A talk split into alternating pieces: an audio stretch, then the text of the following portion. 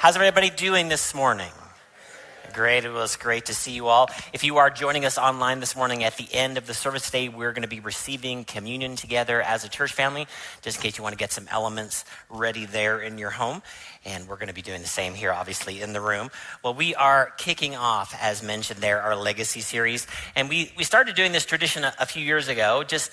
Um, I just really feel like God dropped this on my heart for us to do this at least once a year to remind ourselves of the legacy that we have in the body of Christ, in the church, and understand the legacy given to us from the scripture, but then also the legacy that we have here specifically in Mississauga and what's gone before us so that we can uh, be thinking about what's coming ahead. Another other thing we're doing in our legacy series is we're receiving a legacy offering, and I'll explain a little bit more about that in the message. All right, are you thankful for your roots in Christianity if you have some. And if you don't have some, thank God you get to create some. And, uh, you know, when we think about us as a church, uh, the, hitch, the church historically has been filled with people who need a savior, right? And if we look back at the church, you know, there's some, there's some great things that have happened at the church and in the church. And there's been not, some not so good things that have happened in church. Could we, could we all say amen to that? That has been true and not true. And this has been my uh, experience in church. Again, I'm a lifer. I'm 53 years old. I've been in church 53 years, nine months. And so, uh, you know, just being a part of church, all of my friends that I that have been close to me, the vast majority of them are are from church and and growing up in church. Thank God for church. But I also have some stories that you don't really want to repeat in church. Does anybody else know what I'm talking about with those? And so we have those, and, and again, um, a lot of those negative things that happen to us can derail us in the context of church. But as we think about legacy, what we want to do is we want to go back to the scripture and, and what is what are essential things in the scripture so that we can live those things out. Um, because we want to be expectant for the future that God has designed. Can I get an amen this morning? And, really, that's going to come from the legacy that we create. See, our, our present right now is becoming a past as we speak. And we want to create a good past so that someone in the future can have a good legacy that, from us, and then they can also create a good legacy. So when we think about these ideas, it really is a question of responsibility. And will I embrace it? Will I embrace the legacy that's given to us from the scripture? Then here at the city church in Mississauga, will I embrace this responsibility? And then someone's be like, ah, I don't, I don't need any more responsibilities. I don't want to worry about my legacy.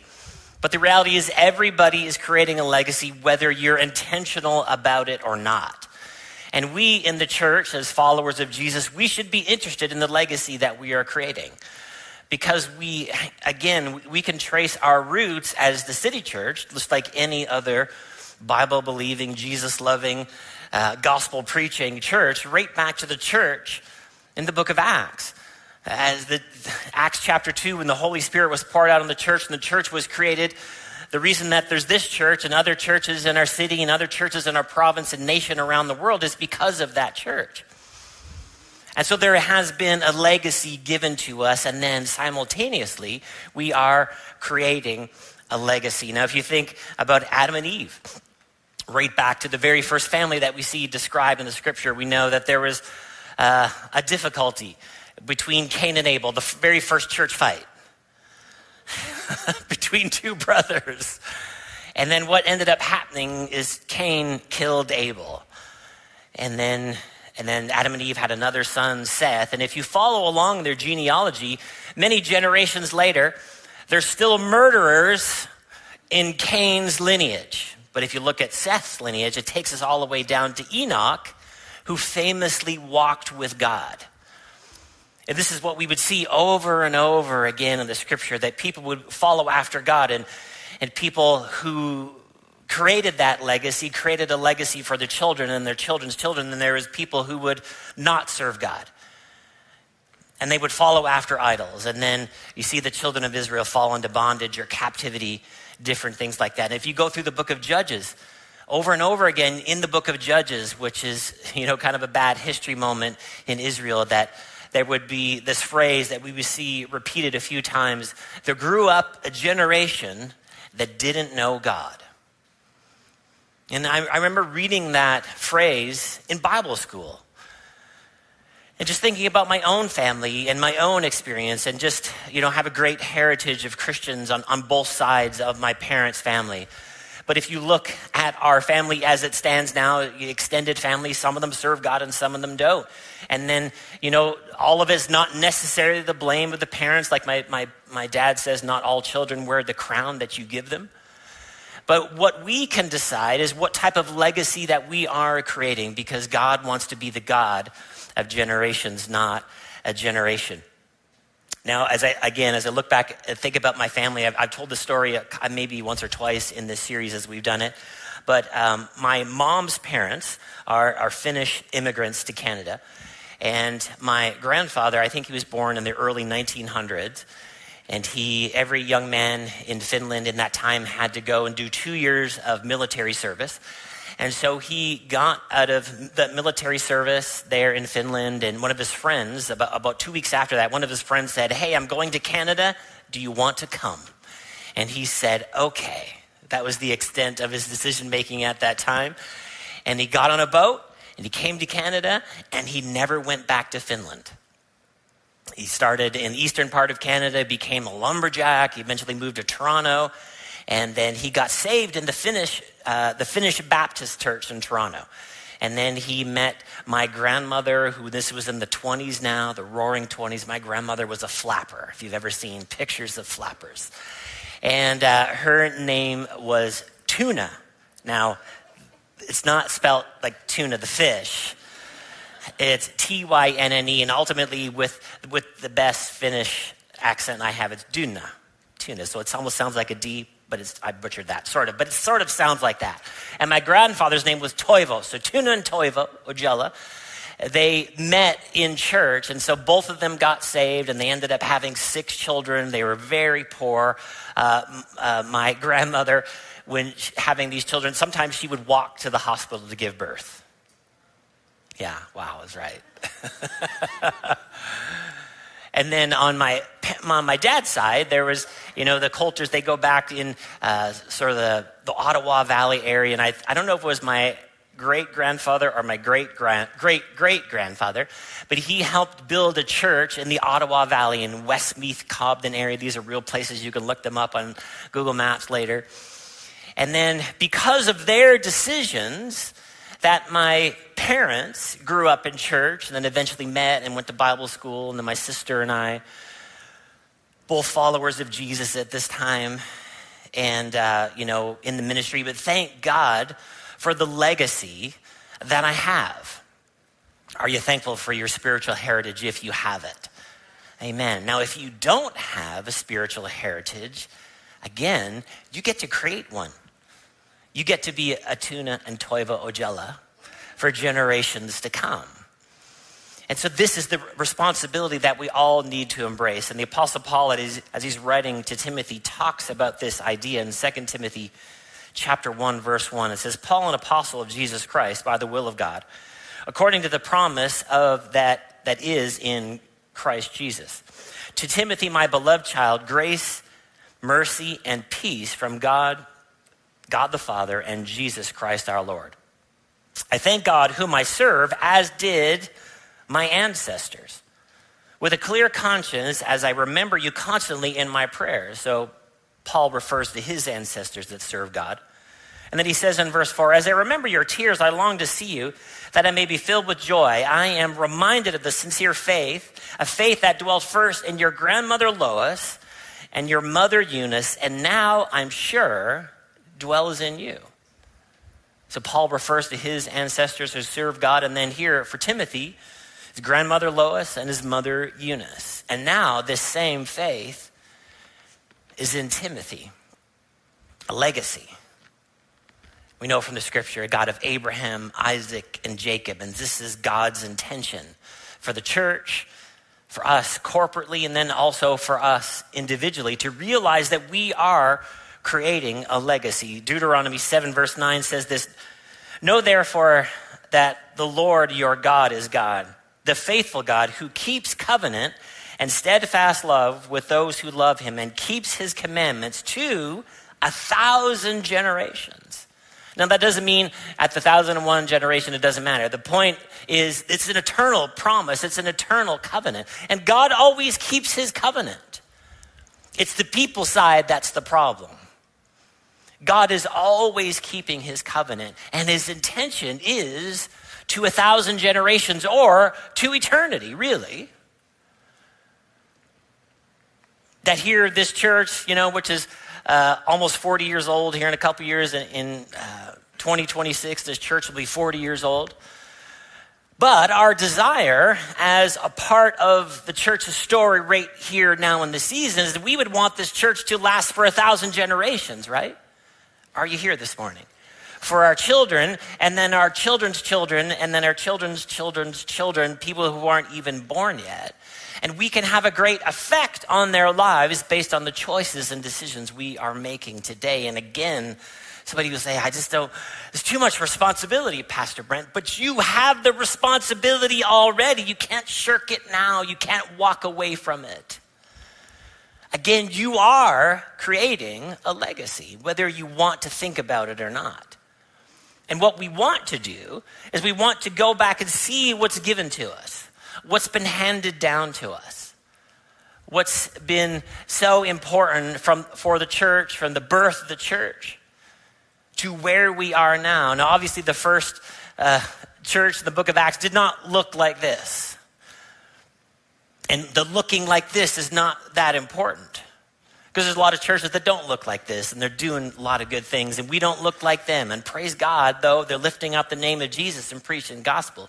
But there are some core things that we need to remember that actually create a really good legacy for future generations. Some markers of faithfulness and generosity and perseverance and trust in God and love and truth.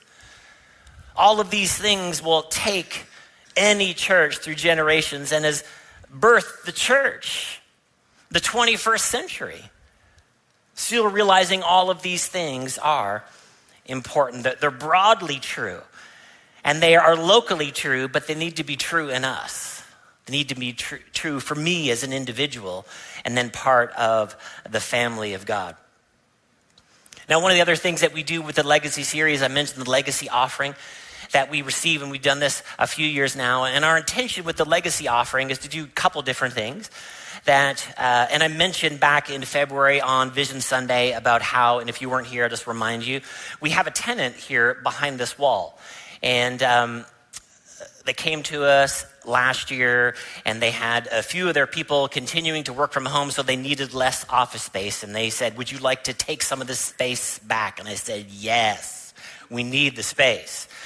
And so they offered uh, about a thousand square feet to us again, right behind this wall here in the corner of this room. And so uh, we, we, have a chance to expand into that space, and this is going to be a multi purpose room um, for us. And so we want to use our legacy offering this year to go towards those renovations. But before I jump into that and what, what, what the costs are going to be, I just want to let you know some of the things that we've accomplished in the last couple years with our legacy offering, with your generosity.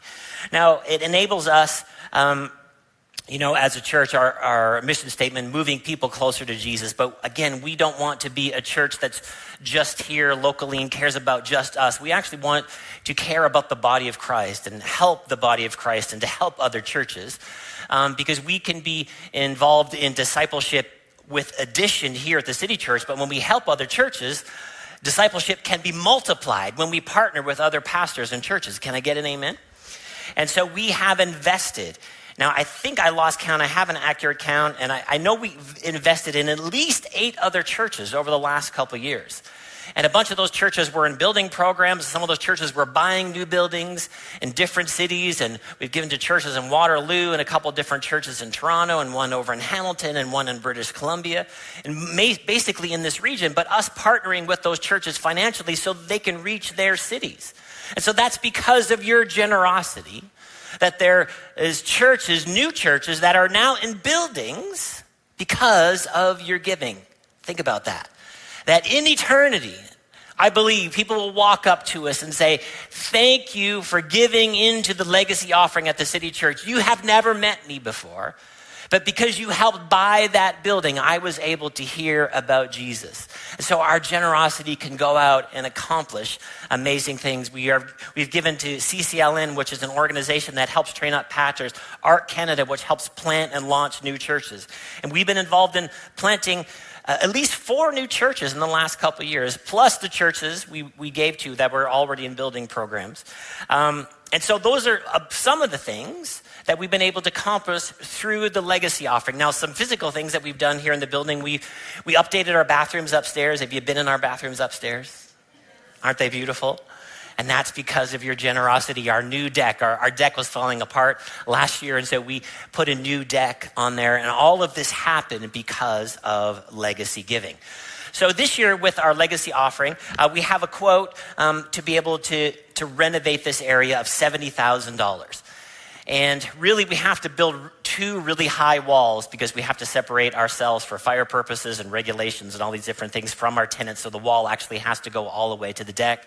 Then we'll have some new lighting in there and some new flooring.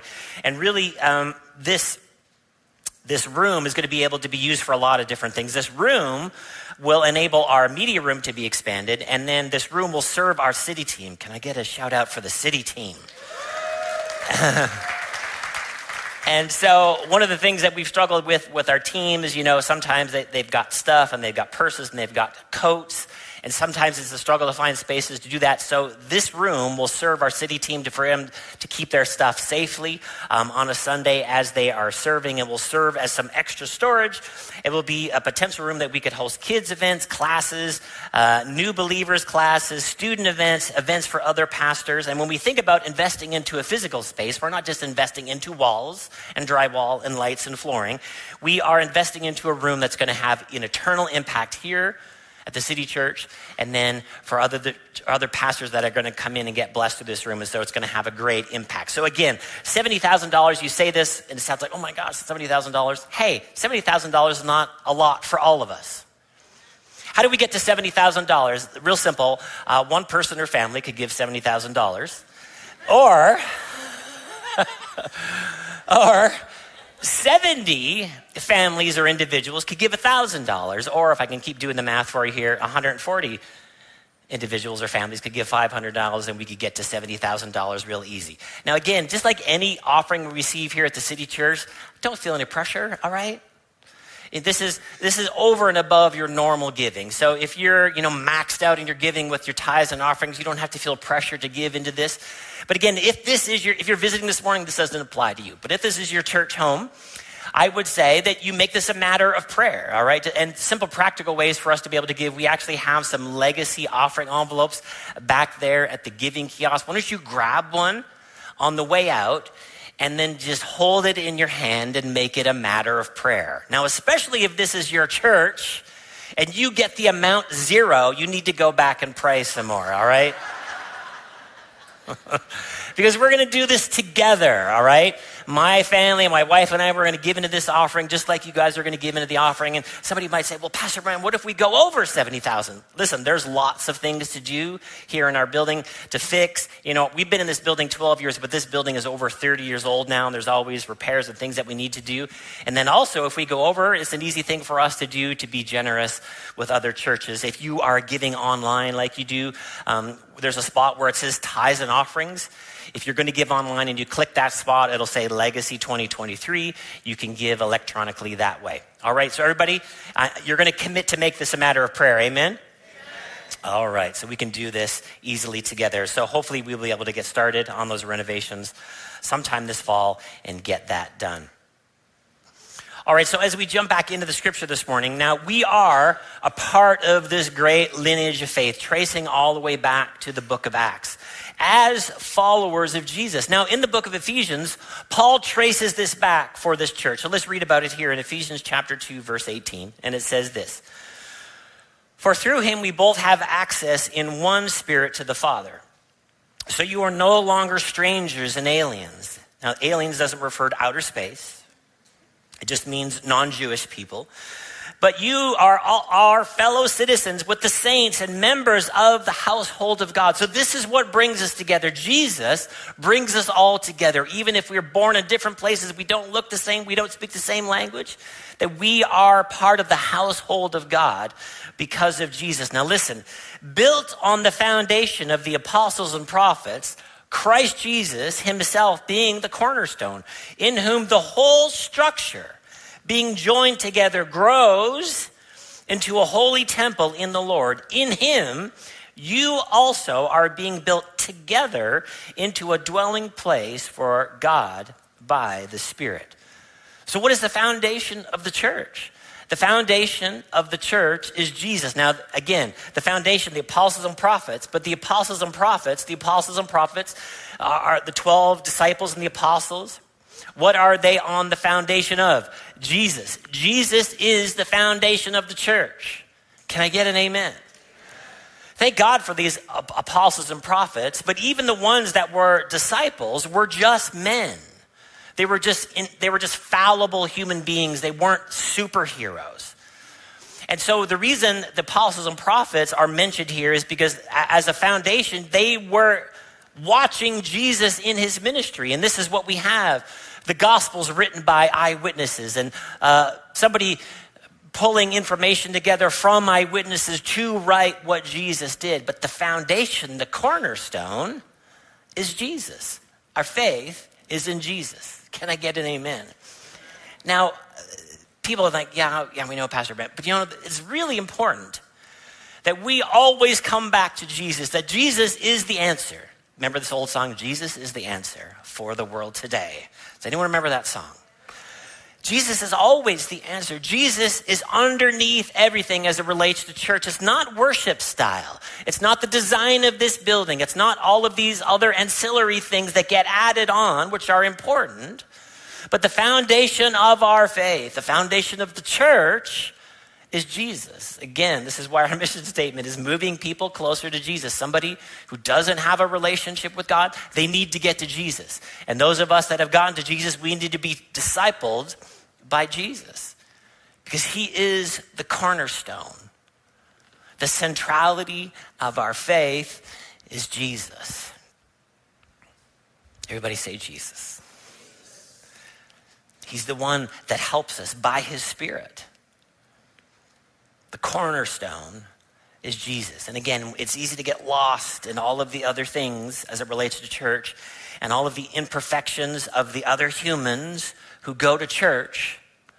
But my faith is not in the other humans that go to church. I love you all, but my faith is not in you. And your faith should not be in me. That ultimately our trust is in Jesus. And any good pastor, which hopefully I'm reasonable, points you to Jesus. I want you to have a relationship with Jesus. It makes an eternal difference for you and then your children's children. Jesus will make the difference, the cornerstone of our faith. And we're doing something together. I love this whole thing. It's like, man, our foundation is on Jesus. And the whole structure is being joined together, growing into a temple. Now, we individually are a temple of the Holy Spirit, but together, corporately, as a group, He's building us into a temple. So we are a temple as individuals, but then we are a temple as a we, as an us, as a family.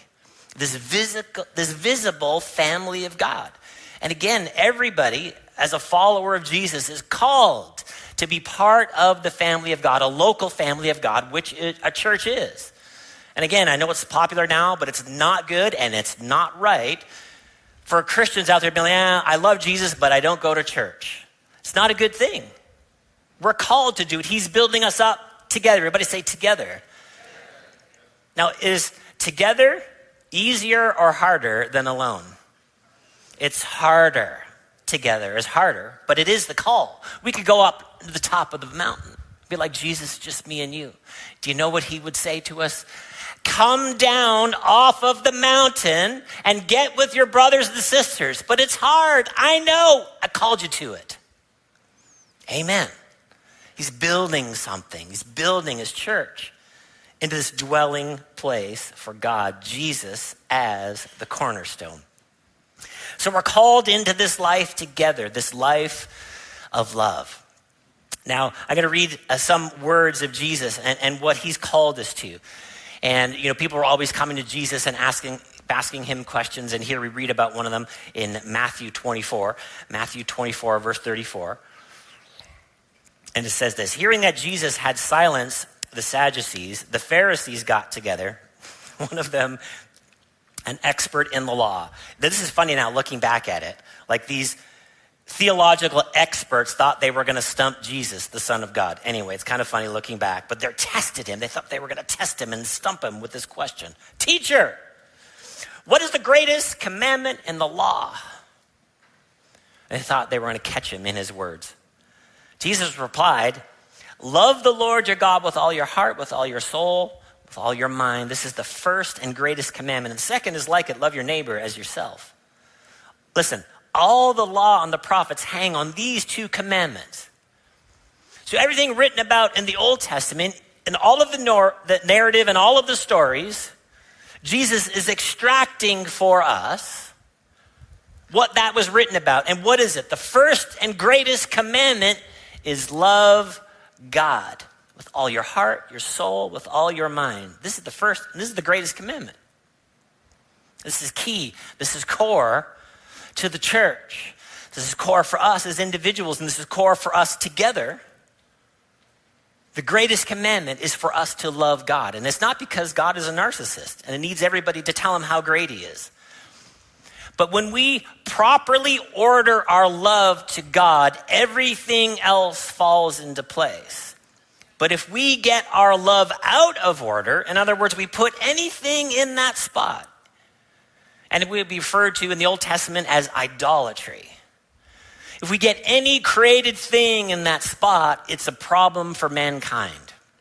And we can look at it today. We can look out in our culture today and see the mess when anything gets in that spot except God.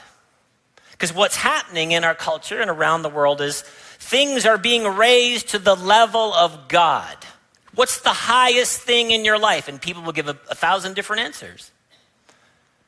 Do you know what I'm talking about? But here, what's the greatest commandment?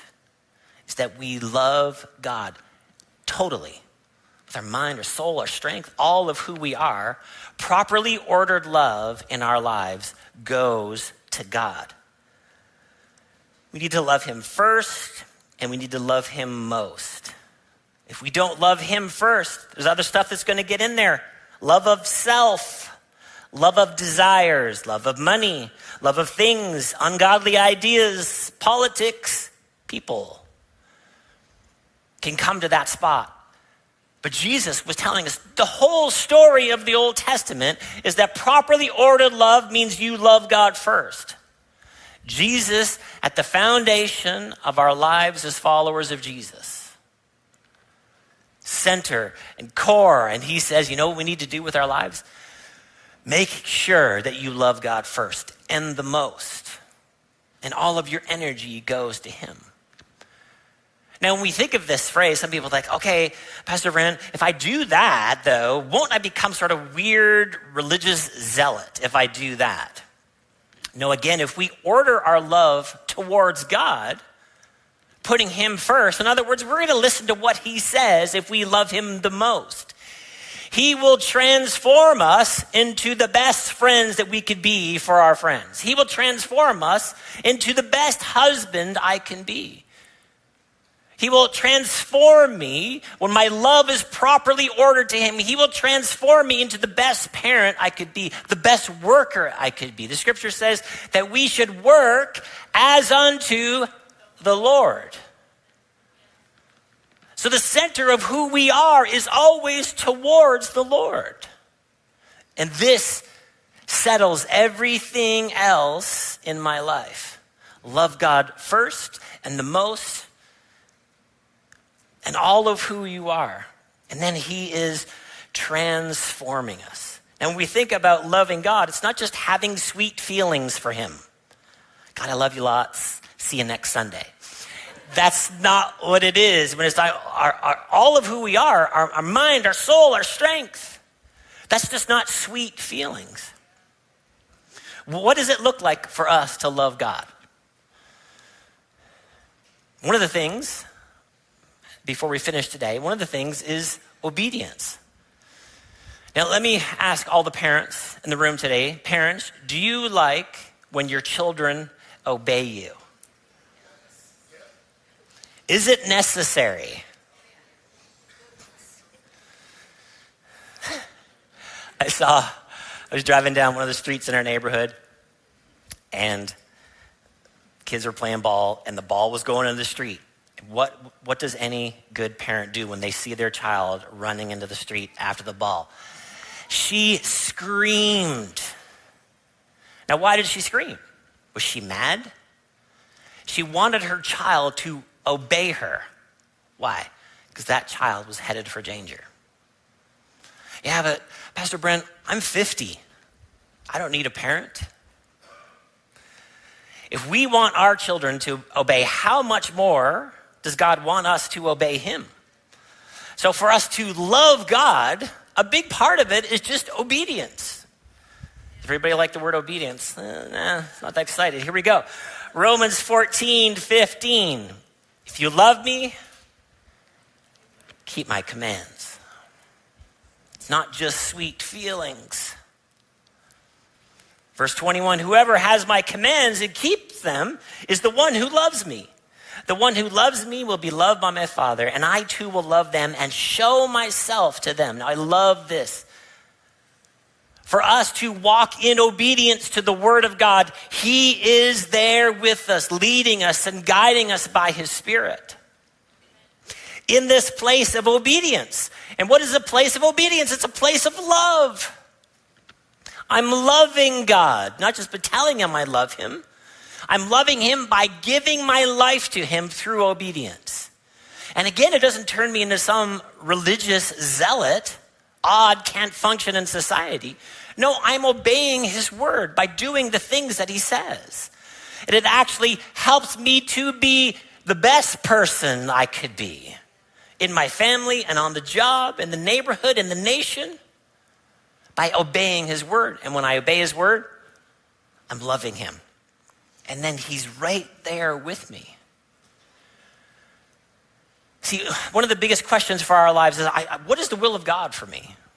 I don't know what the will of God for me. And a lot of times we're thinking about, you know, who I should marry, what school, school I should go to, what job I should take. And so these are all things that you can't find a specific scripture for. You can't open the Bible, put your name in there, but like, Brent, you should take this job. But what I can do as I can do the things that I already know from the Word of God. And then I get myself in the vein, in the ways of God. And when I'm doing the ways of God, doing His known will, those unknown things will just become easy for me because I'm doing the will of God. Because He's there with me in the midst of my obedience. And you will just know what to do. Why? Because you're doing the things you already know to do from the Word of God. How, how does God want me to conduct myself in my marriage?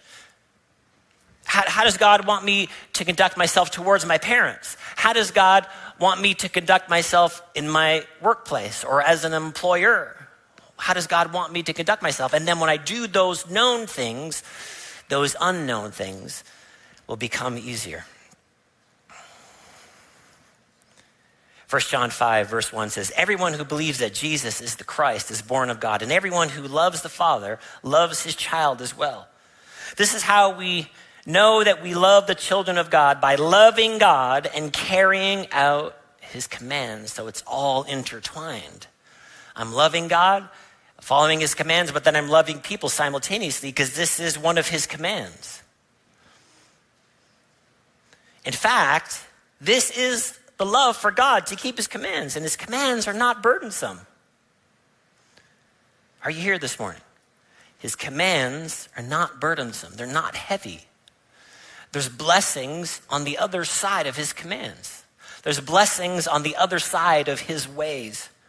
For everyone born of God overcomes the world, and this is the victory that overcomes the world, even our faith. What does that mean? God, I trust you. You say this, I put my trust in that. Who is it that overcomes the world? Only the one who believes that Jesus is the Son of God. And then finally, this before we receive communion together. See, all of this love that we give to God, the starting place is not me loving God, but it's so easy to love Him because He loved us first. Ephesians chapter 2, verse 4 says this But because of His great love for us, God, who is rich in mercy. Let's pause for a second. Aren't you thankful that God is rich in mercy? You should be, because if He wasn't, all of us would be hopeless. But He's rich in mercy. This, this great love that He loved us with It's not just an idea, it's not just sweet words towards us. It's, it's rich in mercy that He gives to us, and His mercies are new every morning. Made us alive with Christ, even when we were dead in transgressions. It is by grace you have been saved. He made us alive, even when we were dead, even when we were pushing God away. He still loved us and pursued us. This is some kind of love. And it's by grace you have been saved. Verse 6 And God raised us up with Christ and seated us with him in heavenly realms in Christ.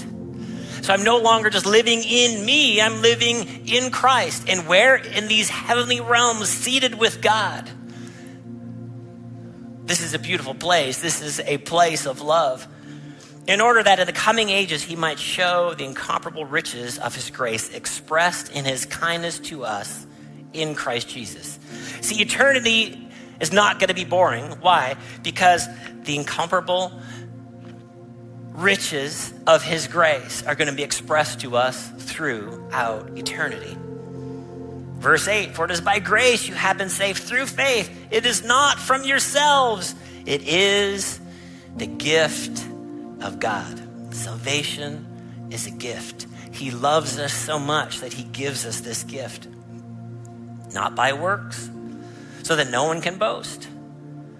For we are his handiwork, created in Christ Jesus to do good works, which God prepared in advance for us to do. What are those good works for us to do? Just that place of obedience. To do the good things that God is calling us to do. Now, when we do the good things that God is calling us to do in the home, in the neighborhood, at church, in the city, in the nation, we create a legacy. We create a legacy that others can follow. We create a legacy where other people can know the love of God and then reciprocate that love to Him through obedience. Let's receive communion together this morning. The elements are there and the seat in front of you there. And if you're on the front row, by the leg of your chair, if you are visiting with us and you are a follower of Jesus, we invite you to receive communion with us, but you don't have to feel pressure to do so today. The instructions for our elements there's a top cellophane piece with a wafer. You can open that part and just hold the wafer in your hand.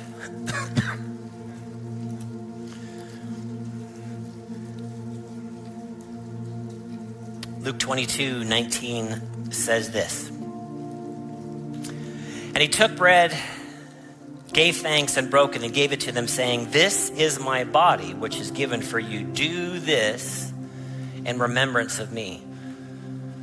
So, the bread that Jesus gave his disciples was a representation of his body. And then he's telling his disciples and then also to us, why, why are we doing this? To remember Jesus. To remember Jesus is the cornerstone. To remember that Jesus gave his life for us to remember that Jesus is famous for healing and Jesus is famous for forgiveness. And so that these things that Jesus did in his earthly ministry and he talked about, he wants for us to do, he wants us to experience those things. And this physical thing reminds us of those spiritual truths. And so this wafer represents Jesus' body, his body, which was broken and given for us. The scripture tells us in Isaiah 53, he took stripes on his back, and the scripture says, by his stripes we are healed. And those stripes just mean broken skin. And then through that broken skin, blood is showing through. And so those are the stripes that Jesus took. And because he did that, we can receive healing today in our bodies. So let's just pray today. Father, we're so thankful for Jesus. God, we're so thankful for the love that you give us, that these elements today, they represent your love for us. That you love us so much that you sent Jesus to die in our place. That he took stripes on his back so we could receive healing today. So, God, we just open ourselves up. We open our hearts to you today to receive your power, your healing power. God, we receive your power today from the top of our heads, the soles of our feet. If we are facing any sickness and disease, your power is greater than that disease. So we just breathe in your presence today, Lord. We breathe in your healing power. God, I just pray for everyone, anyone in here today who's got a broken heart. Lord, you said you would bind up the brokenhearted. God, you are the only one that can heal human hearts. So we receive your healing today. We thank you for that, Lord. We thank you for your power. In Jesus' name we pray. Amen. Let's eat together.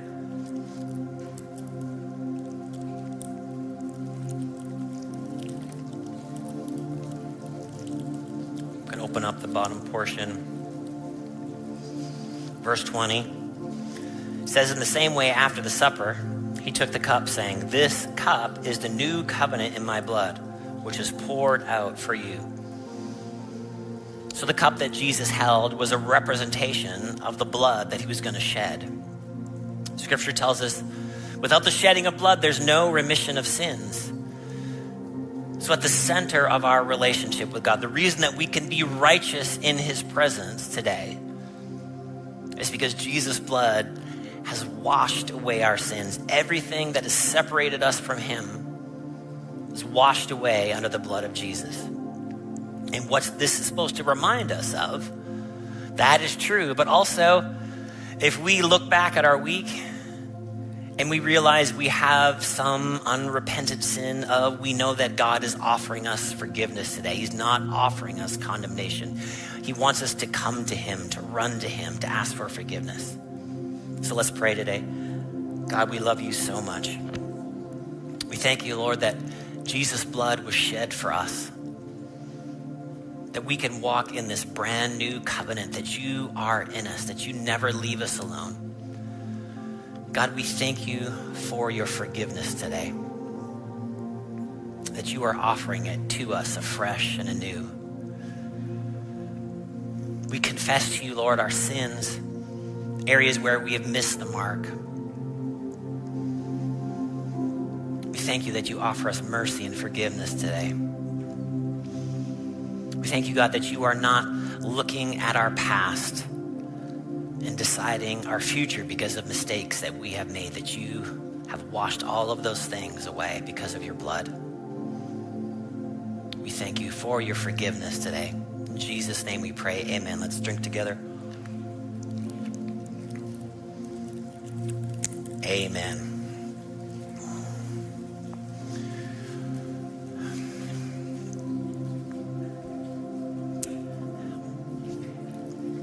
That's a fun thing to talk about legacy. Now, if I, my, my parents will be here in the second service, and so if you want to confirm any of those details with him, with them, you can do that. If you want my mother to speak Finnish, you can take a shot at that. Does. She has, she remembers some of her Finnish growing up.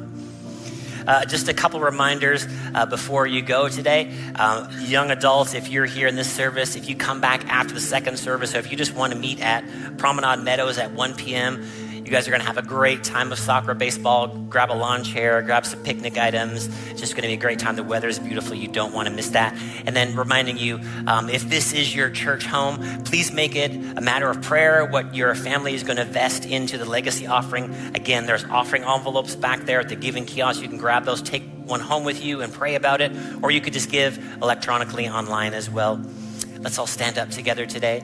If you came to church today hoping to have somebody to pray with you or for you, if you are facing any sickness and disease, any other difficult situation that you would like someone to agree with you in prayer about, some of our church leaders are always already making their way up to the front of the stage, and they will be happy to pray with you about any of those situations and circumstances.